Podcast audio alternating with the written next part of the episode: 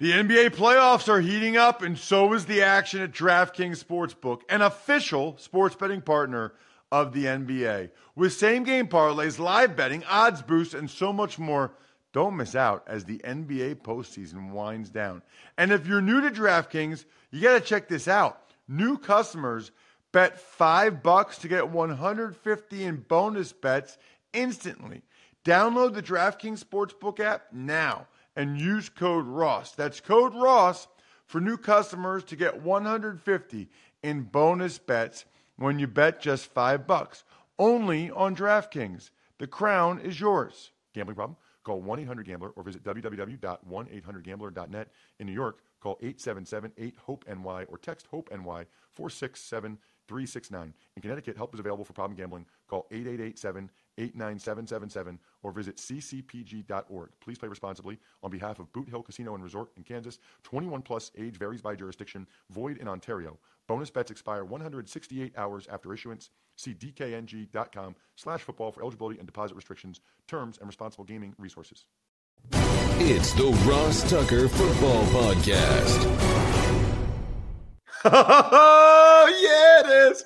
But it's not just any Ross Tucker football podcast. It is a monster Monday presented by DraftKings, America's number one rated sportsbook app. I'm Ross Tucker, former NFL offensive lineman. You know that at Ross Tucker NFL, all over social media Twitter, Instagram, Facebook. Also at Ross Tucker Pod, Twitter, Instagram, intern Casey, a living legend. If you're not following at Ross Tucker Pod on Twitter or Instagram, you are doing it wrong. Her clips on social media are fantastic. If you retweet them or comment on them or like them or mine, boom, you're automatically entered into the spread the word contest, which is awesome. Beyond fired up for today's guest. This is a guy I have admired his work for a long time. You know, when you read certain writers, and Bill Barnwell from ESPN is one of them, and I'll get to Bill momentarily, but I'm going to talk good about him for a little bit before we do. At Bill Barnwell on Twitter, you read certain guys and gals for that matter, you can just tell how much time they put in. I mean, you can tell. He just did skill position rankings, non quarterback for all 32 teams, it took me like 30 minutes to read the article. I mean, I'm not like the fastest reader in the world, but I mean, it was, he talked about every skill guy for every team. It was unbelievable. Very much looking forward to talking with Bill momentarily. I do need to mention a couple things. Shout out, patron shout out of the day, Ben Massey, patreon.com slash RT Media. Great work. And by the way, we don't have one, we have two special offers this week. You get the DraftKings Sportsbook app on your phone and put the code in Ross. Even if you don't deposit anything in one of those states where you can't deposit yet, send me that screenshot. You might win my NFLPA ID card, which is a sweet collector's item. And then how about YouTube? YouTube.com slash Ross Tucker NFL. We've been telling you guys about it. I'm going to do a cameo style shout out for a new subscriber this week, or any subscriber for that matter. So youtube.com slash Ross Tucker NFL. I'll pick a winner. You email me and say, Ross, give a shout out to my wife. Tell her she's a great. I'll be like, hey, Stephanie, you're the greatest wife ever. John told me to say that. Now listen, to, whatever you want me to say, I'll say. I'm like a clown. Like just tell me whatever you want to say. I'll say it. It's that easy. But just the same thing people pay for at Cameo. If you want me to give you shout outs on Cameo, I'm doing it for free for you as long as you subscribe to YouTube. All right, enough of all that. So fired up for Bill Barnwell. It's Big Show time. The Big Show. All right, I mentioned earlier this guy puts in the time. we used to when I when I did so Bill, I used to do uh, the ESPN podcast for three years, and actually a lot of the listeners started listening to me there. They remember me from the Football Today podcast. So I know what it's like to be there. Bill does the Bill Barnwell show now. I used to talk about the disease or the sickness that you just love football. you can't get enough of it. Bill, when I read your stuff, you have the disease, bro. Like I don't know when you got it, but like nobody does deep dives like that unless you really, really love it. So a lot of free time out there now with the uh, pandemic over the past few months. A lot of grinding, but it's been fun. You know, I think this has been a really sort of interesting opportunity, right? You know, obviously with football, typically, you know, you're working week to week, you're working through the transactions, you're working through all this stuff that sort of fits the natural football schedule. And now that there's been a little more free time, and a little more time to kind of stay at home and kind of see what's going on, you know, I can look at stuff more. I can go in and I did, for example, um, five sort of progress reports on the uh, 2008 quarterbacks, so Lamar, Josh Allen, all those guys, because typically I wouldn't have time to do that. But because I have time now, I went back and watched six of those guys' games each and got to learn a lot about those guys that I wouldn't have. So, um, you know, I feel like this is such a, a difficult game to understand and a difficult game to you know, really get a sense of what's happening, even in, in, the moment, let alone, you know, during a play, after the play, weeks later, months later. So I think just kind of being able to do that, having the tools to do that now is really cool. Like, if this is my job, this is what I get to do for a living, so many people would kill for this job. Like, I better do it right because otherwise, I'm not an ex player. I'm not an ex coach. I don't know anything. So I got to put the time in the grind because there's no alternative. That's exactly how I look at it, Bill because I wasn't a Pro Bowler or a household name or a future Hall of Famer or whatever. And I like this job, man. I like just talking about football with people like you. Um, you know, I had to look you up, Bill. I've known you. I've read your stuff at Grantland and ESPN.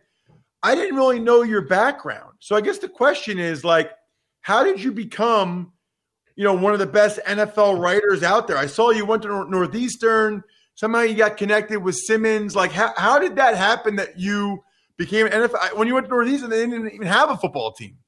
They shut down the football team after I was there. Not a good sign if you go to a school and they shut down the program after you get there. Um, it was really not my my plan, my passion. It was just a thing where you know I was really a big nerd, so I was into the Moneyball stuff with baseball and reading you know baseball prospectus and, and those sites back in the day when I was in college.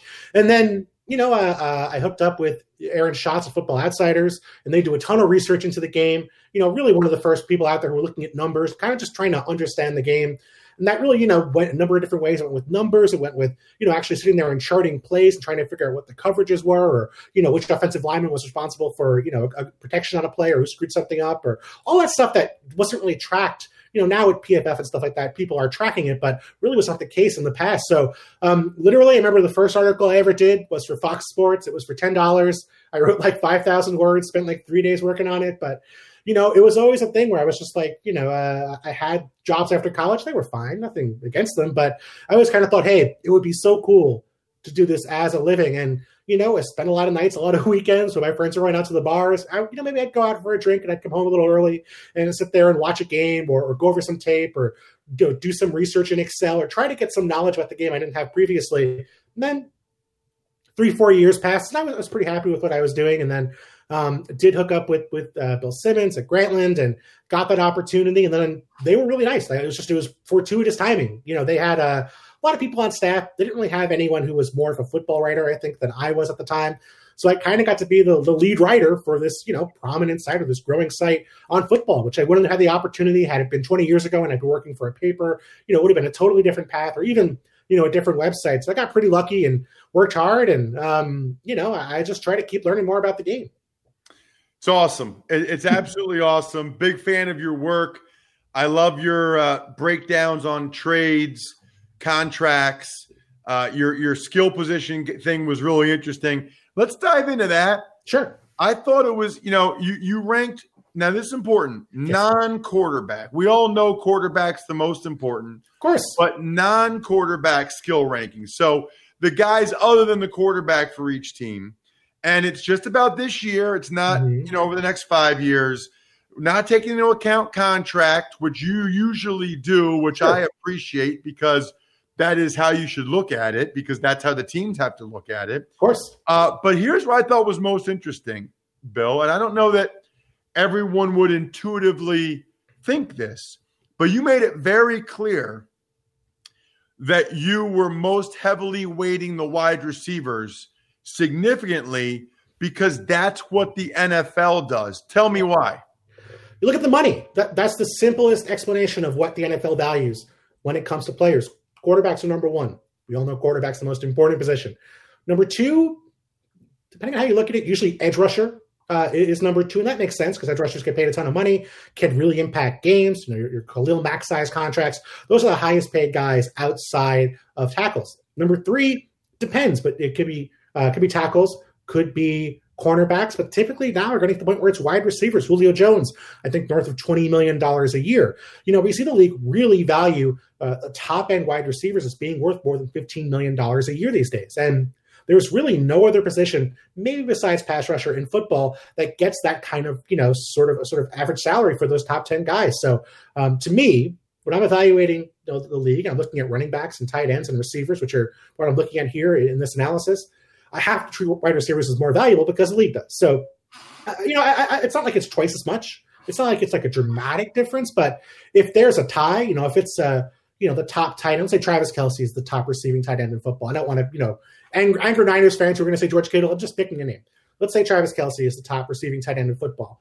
I mean, Travis Kelce's contract, when he gets it, is not going to be close to what Julio Jones makes. It's not because Travis Kelce isn't a good player or because he doesn't deserve a ton of money. It's just because those wide receivers are so hard to find. Those absolute top tier, game changing wide receivers are so difficult to find and, and so valuable and get the ball so frequently in the modern NFL that those guys have to be treated at a different level. So I was looking for top tier wide receivers. I was looking for great tight ends. After that, uh, maybe a step backwards from tight ends. Then I was looking at the running back just because we've seen typically running back contracts don't seem to work out in the NFL. So, of course, great running back is still going to be valuable. A Christian McCaffrey, a Saquon Barkley, those help those the, the Panthers and the Giants up the list. But I was looking for receivers first and foremost, and then tight ends, and then running backs. I'll tell you what jumped out to me too is you got Redskins number 32 and Jags number 31. Yeah. And you said there's a significant gap after that. And so here's what's crazy. I mean, they both have second year quarterbacks Mhm. who are bottom 10 in the NFL. And maybe Minshew will have a good year, or Dwayne Haskins or whatever.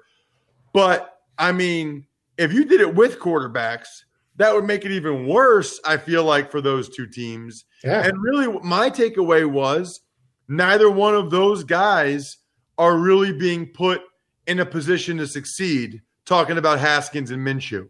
Hundred percent. And you know what? Not too far from them on that list are the New York Jets, a, a, team that I think have put Sam Darnold in the same boat over these past three years. And I think they're a little better this year than they were in years past. Obviously, Le'Veon Bell, you'd hope is going to improve. Um, you know, you hope the receivers are going to get better. They obviously made some changes at wide receiver. Get Chris Herndon back. Hopefully, he's an impact player after missing really all of 2019. But that's a guy with Sam Darnold where what happens if Sam Darnold goes into the Ravens offense and they spend the last two years building their entire offense around him as opposed to Lamar Jackson? What if he goes to the Browns and he has, you know, uh, uh, the top right tackle in free agency in Jack Conklin, a, a, top 10 pick at left tackle in Jedrick Wills? Uh, he has, you know, Austin Hooper, Odell Beck, and Travis Landry. Is Sam Darnold a superstar quarterback? He might be. So, you know, I think when it comes to Darnold or it comes to uh, the guys you mentioned, um, with, with, Haskins in Washington and Gardner Minshew in Jacksonville, it's tough. You know, it really is unfair because they don't have a ton around them. And we're so quick now, uh, not only with, with the media, not only with fans, but also the NFL as a whole. We're so quick to evaluate these guys and say, oh, this guy can't play. This guy's a bust. This guy's, you know, a fraud.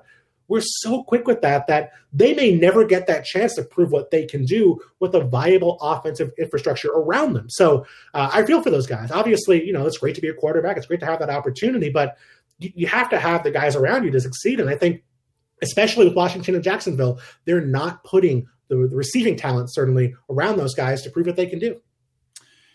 One of the other ones that jumped out to me, you had the Broncos going from 31 last year to 14 this year, which I thought was really interesting because I, I guess a lot of that's Drew Lock. No, it's not Drew Lock. It has nothing to do with Drew Lock mm-hmm. because it's non quarterbacks. Mm-hmm. I feel like you're putting a lot of faith in young players, Bill, which is interesting considering there's been no offseason program. I mean, to go from 31 to 14, I, it didn't seem like reading it that it was that much about Melvin Gordon. It seemed like it was more about guys like Jerry Jeudy and KJ Hamler. Ross, it's a great point. You're absolutely correct. And I think we're going to see younger players, especially rookies, coming into the league struggle. Now, Jerry Jeudy, pretty good program he played out in college. I think he's going to be ready in terms of his preparation for the NFL level, but it's an adjustment. Any receiver will tell you heading into the NFL, no matter how good you are, no matter how good you were in college, it's a different level. But to me, I look at that offense and I watched all of Drew Lock's games last year. I went back and watched all five of his starts. I'm not going to lie. I, you know, you know, you kind of go into something thinking, okay, this guy is getting a little bit of hype, but he's not really that good. You know, he's not anything that exciting. I went and watched Drew Lock's games. I was kind of impressed. He really sort of, you know, he was athletic. He's getting the ball out. You know, he's putting the ball in smart places. When he's, you know, uh, getting out of the pocket, he's readjusting. He's resetting himself and making accurate throws. Some questionable decisions, which he's a rookie that happens, but I kind of liked him more than I was expecting to, based on what I had seen from him when I was actually watching those games in real time during the regular season. So, so you look at the roster they have. I mean, not only Melvin Gordon, who I think is going to be a better player this year than he was after holding out last season, but Phillip Lindsay is an excellent second running back, a guy who to me is a starting caliber runner back uh, at the NFL level. Noah Fant was really impressive for stretches last year, and we know historically uh, tight ends, especially athletic tight ends, get that big leap from year one to year two. Obviously, the offseason, we don't know if that's going to change things, but typically even the best tight ends, even your Gronks, you know, take a year to adjust to the NFL before really breaking out in that second season. And Noah Fant has that for me. And then I thought Courtland Sutton playing with pretty mediocre quarterbacks was really impressive last year. He was a a guy who I think with a different quarterback would have been a superstar. I think he is a star caliber receiver right now. And and to me, you know, if you have him as a one, you have Noah Fant as a one, you have Melvin Gordon, who is an excellent receiving running back. We can say for sure uh, as one of your receivers, and then you get something out of Jeudy, something out of Hamler. To me, they're they're pretty deep. I think if you get you know 50 catches for 650, 700 yards out of Jeudy uh, as your fourth option, that's pretty good. Yeah, you know the other ones that jumped out to me, Bill, were the Buffalo Bills at eight. I was a little surprised by that. The Giants at seven, and the Cleveland Browns at number two. Yeah. I mean, look when and, and when you broke it down Still, I'm a little skeptical of the Bills at eight. Uh, Giants at seven, I kind of understand a little bit more. And the Browns at two, uh, I'm not mad at you. I mean, Chubb, they got a couple tight ends, they've got a couple really good receivers, Kareem Hunt, but it just I just wasn't expecting as I went through your list to see the Cleveland Browns at number two. Yeah, let's go with the Browns first. I think the Browns and the Bills are two really interesting teams. So the Browns, we know, uh, obviously last year was a mess. Watching them on tape, uh, Dan Orlovsky, who works with us at ESPN, said very similar things. You know, watching Baker Mayfield for that that sort of uh, progress report, that offense was a disaster last year. It was a mess. I mean, they just weren't they weren't passing off twists throughout the season. They were running into each other downfield. When they were on screens, they were they weren't getting to the right places to set up their screens, so stuff was getting blown up in the backfield.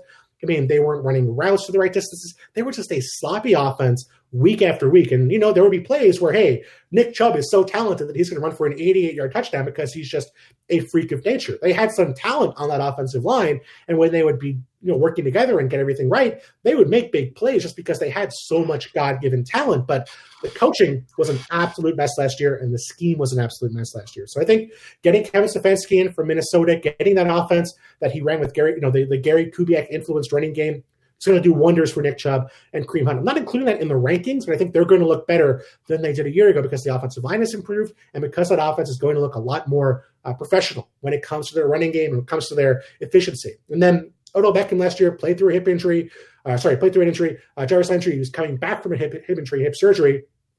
Might be ready for week one. We're not sure. I kind of dinged them a little bit for that with Jarvis Landry, but I think two excellent wide receivers when healthy. And Austin Hooper, I mean, a guy who's a top 10 tight end, doesn't going to have that, you know, uh, that Travis Kelce size, you know, upside or George Kittle upside. But to me, just a professional, very solid tight end. And I did write this before the uh, David Njoku uh, trade request. I think he's still going to stay there in the long run, but I, I think just a you know a, a, team that could have plus to plus plus guys up and down the roster at every skill position spot.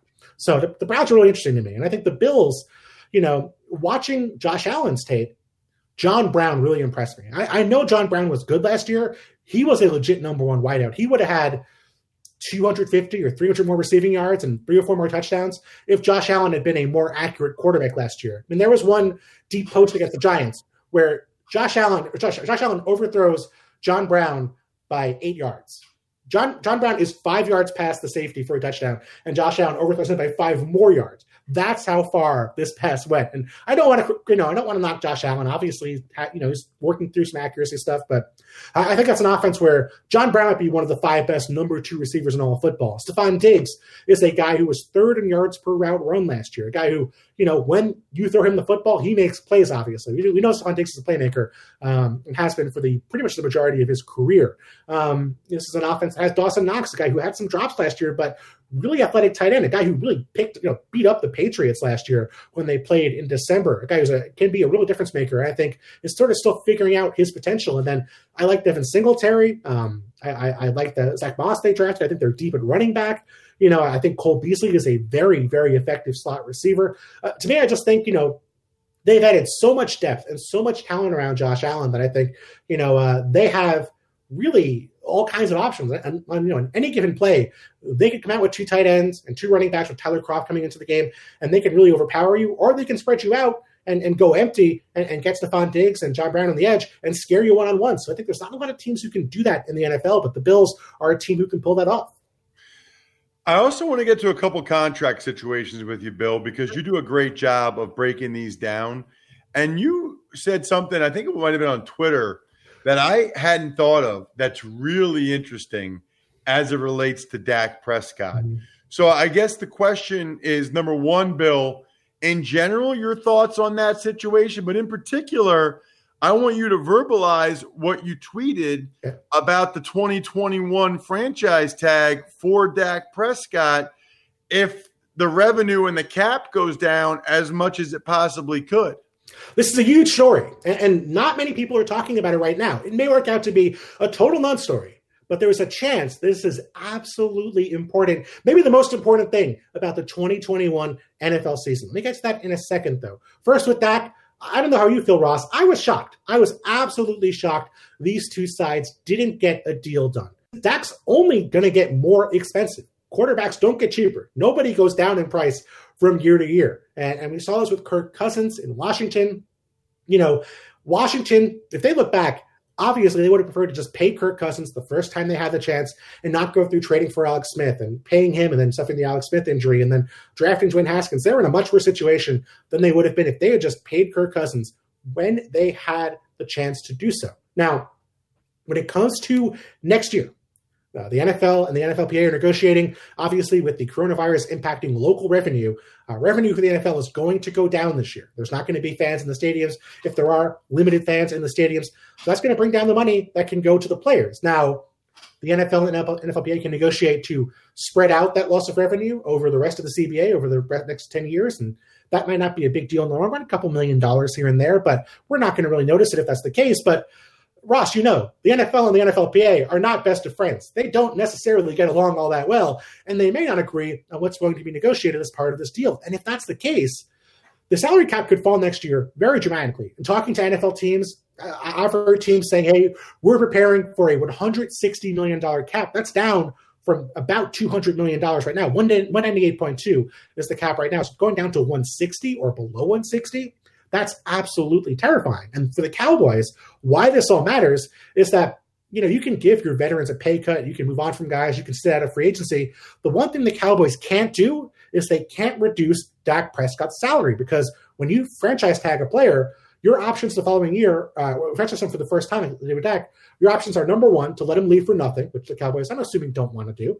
You can trade him, you can extend him, but if Dak doesn't want to get an extension from the Cowboys, the only option the Cowboys have is to franchise him a second time for $37.7 million. Now, on a $200 million cap, a lot of money. I, I would happily take $37.7 million, but you can manage it and you've planned for it in advance with your salary cap. Now, if the cap is $160 million, that changes everything because now $37.7 million on a $200 million cap is closer to uh, you know $50 million a year on a $160 million cap. So now if you want to pay Dak, you know, 37.7 million, yeah, I think you can justify that. And that's going to be what top level quarterbacks are making.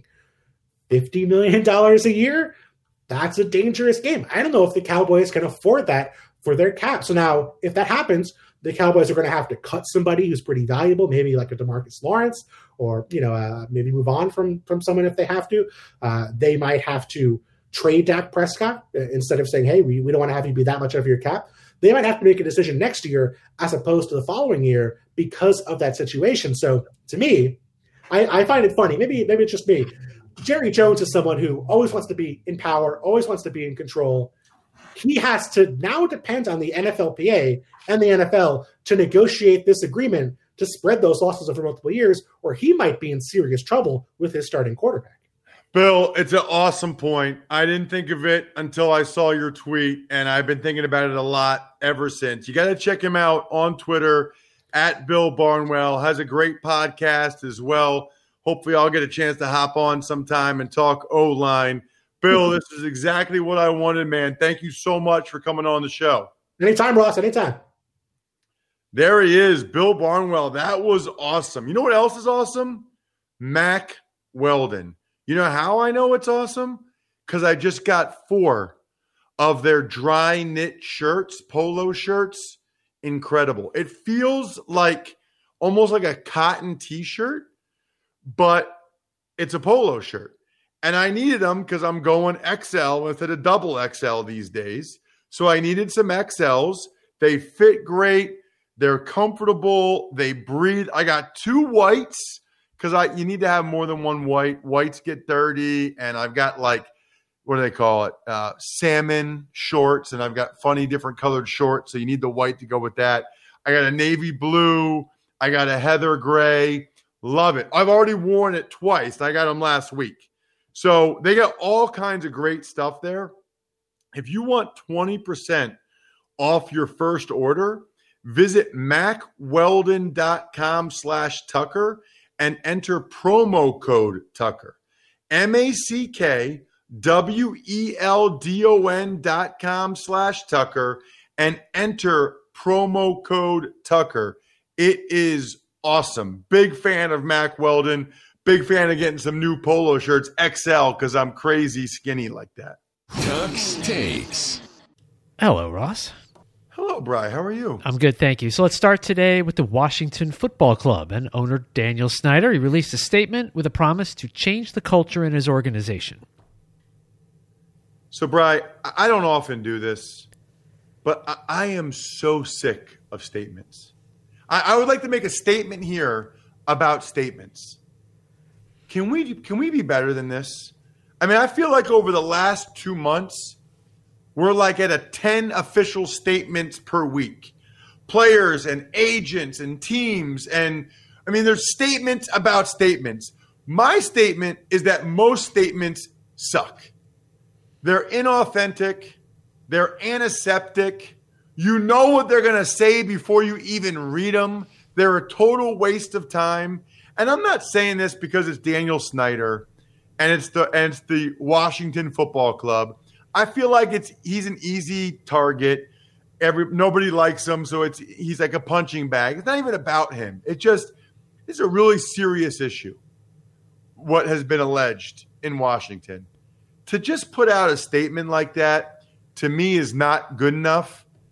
How about showing a little bit of personality, a little bit of care, and even if you don't take questions, getting in front of a microphone and a camera and saying, This is really serious. This is really bad. It starts with me. Evidently, I have not done a good job of hiring the people below me and creating the right culture. I just wish more people would do stuff like that than just releasing a statement. I'm so sick of statements at this point. Tuck's Takes. Also, we uh, get to continue to get more information regarding teams reporting for training camp and some of the protocols that they're going to be under for opt outs and positive COVID 19 tests. Right. And the players went crazy on Sunday. Not crazy, uh, but I think that like the top 50 players in the league, Bry, all went ahead and tweeted, We want to play, but we still don't know this or this or that or that. There's a big time PR battle going on right now a big time PR battle. NFL releases that reporting dates have been sent out 23rd, 21st for some teams, 28th. Hey, reporting for the rookies 21st, 23rd, 28th for veterans. It's it's it's go time and the players want to push back on that because they still haven't agreed to how many preseason games, how often they're tested, several things. And the players want to agree before they show up. Here's the thing the NFL can dictate reporting dates per the CBA, and it's up to the players to file a grievance. So that's what the NFL is saying. Hey, we've tried to work with you guys. Not both sides feel like they've pushed enough and that they've given enough and they and they want more. And the NFL feels like they've given the players enough and the and the players are asking for too much. The players, I feel like, believe that, you know, they've got the health and safety issue on their side and they're pushing for everything they want. And so it's leverage, it's negotiation, it's going on. I mean, we did see that basically you're going to be able to go back and forth off of IR all year. I, I guess the commissioner's exempt list. And the other thing that's interesting is this if you want to opt out, $150,000 advance on next season's salary, 2021 salary, which is interesting because if you're like an undrafted free agent that signed a three year deal, most of those guys don't make the team. So $150,000 to, to lock that in and not have to play ever, I'll take that. Now, I'm sure there's some stipulation where they have to pay it back or blah, blah, blah. Good luck. It'll be like Dumb and Dumber. That's an IOU. It's a Lamborghini. You might want to hold on to that one. I feel like I just did that joke recently, didn't I, Brian? I don't remember. Oh, I, maybe I did it somewhere else. But I feel like I just did that. But seriously, I think if you're an undrafted free agent and you can say, "Yeah, I'm concerned about COVID. Let me get that 150 advance on my 2021 salary." I mean, 150 thousand dollars. Most of those guys don't have a, a pot to piss in. Tux takes. Player news includes Bengals wide receiver AJ Green signing his franchise tender and Cardinals signing tackle Kelvin Beachum. Right. So the, ta- the the Cardinals are not messing around at offensive tackle, right? I mean they they didn't go one with one in the first round like people thought they would. They went with Isaiah Simmons instead from Arizona Car- from Clemson. And so instead they're in a situation where they have Marcus Gilbert at right tackle. They have the guy they had last year, who they're clearly trying to upgrade with. They drafted Josh Jones. Now they signed Kelvin Beachum. They're throwing numbers at the offensive tackle position in Arizona to make sure they have a, a legit guy at right tackle and some depth. As for AJ Green, I guess what's funny to me to me about that, Bry, is just if any team given this year would have rescinded a franchise tag, it would have been the Cincinnati Bengals. If any team would have done it, it would have been them saying, you know what? Why are we going to pay him whatever it is, 15, 16, 17, 18 million dollars for one year with a rookie quarterback? We're not going to win the Super Bowl this year anyway. But AJ Green thought they might do that. I need to go sign this, which is kind of funny. Uh, the only other thing I'll mention, I mentioned at the start of the show, I'm sure some of you guys fast forward the first minute and a half, two minutes, because you know I usually do the intro. So I'm going to say it again. I'm giving away that epic NFL PA ID card. You don't even have to deposit. All you have to do is go to the DraftKings Sportsbook app and put the co- promo code Ross in and, and have it on your phone. Then, when your state's legal and you're allowed to deposit, you can do that later if you want. But that's all you have to do. Just take a screenshot of doing that, signing up, and send it to me, ross at rosstucker.com. One of you is going to get this signed NFL PAID card. It's incredible. And then I'm giving all kinds of YouTube cameo shout outs over the next few weeks. So if you've never wanted to do the cameo or you thought about it, I do those for 25 bucks or whatever it is. I'm giving them away once a week. I'm going to do a YouTube video from my home office for you, whatever you want, whoever you want me to give the shout out to. I'll send you the YouTube link and your money. You got it. You got the, you got the cameo. You got the shout out. All you have to do is sign up and subscribe. You're not paying for anything. You're just subscribing to youtube.com slash Ross Tucker NFL. Other than that, we've got Matt Waldman a little bit later this morning talking wide receivers in the 2021 NFL draft. I'll give you the Cliff Notes version. It's loaded again. Ja'Marr Chase, the Alabama guys, the Purdue guys. It's loaded again, the wide receiver class. So you're going to want to listen to Matt Waldman on today's College Draft podcast. Other than that, shout outs to Pizza Boy Brewing. I was there Thursday and Friday last week. Delicious. and dynastyfreaks.com, which we know and love. Other than that, I think we're done here. Thanks for listening to the Ross Tucker Football Podcast. Make sure to also subscribe to the Fantasy Feast, Even Money, Business of Sports, and College Draft. All available at Apple Podcasts, rosstucker.com, or wherever podcasts can be found.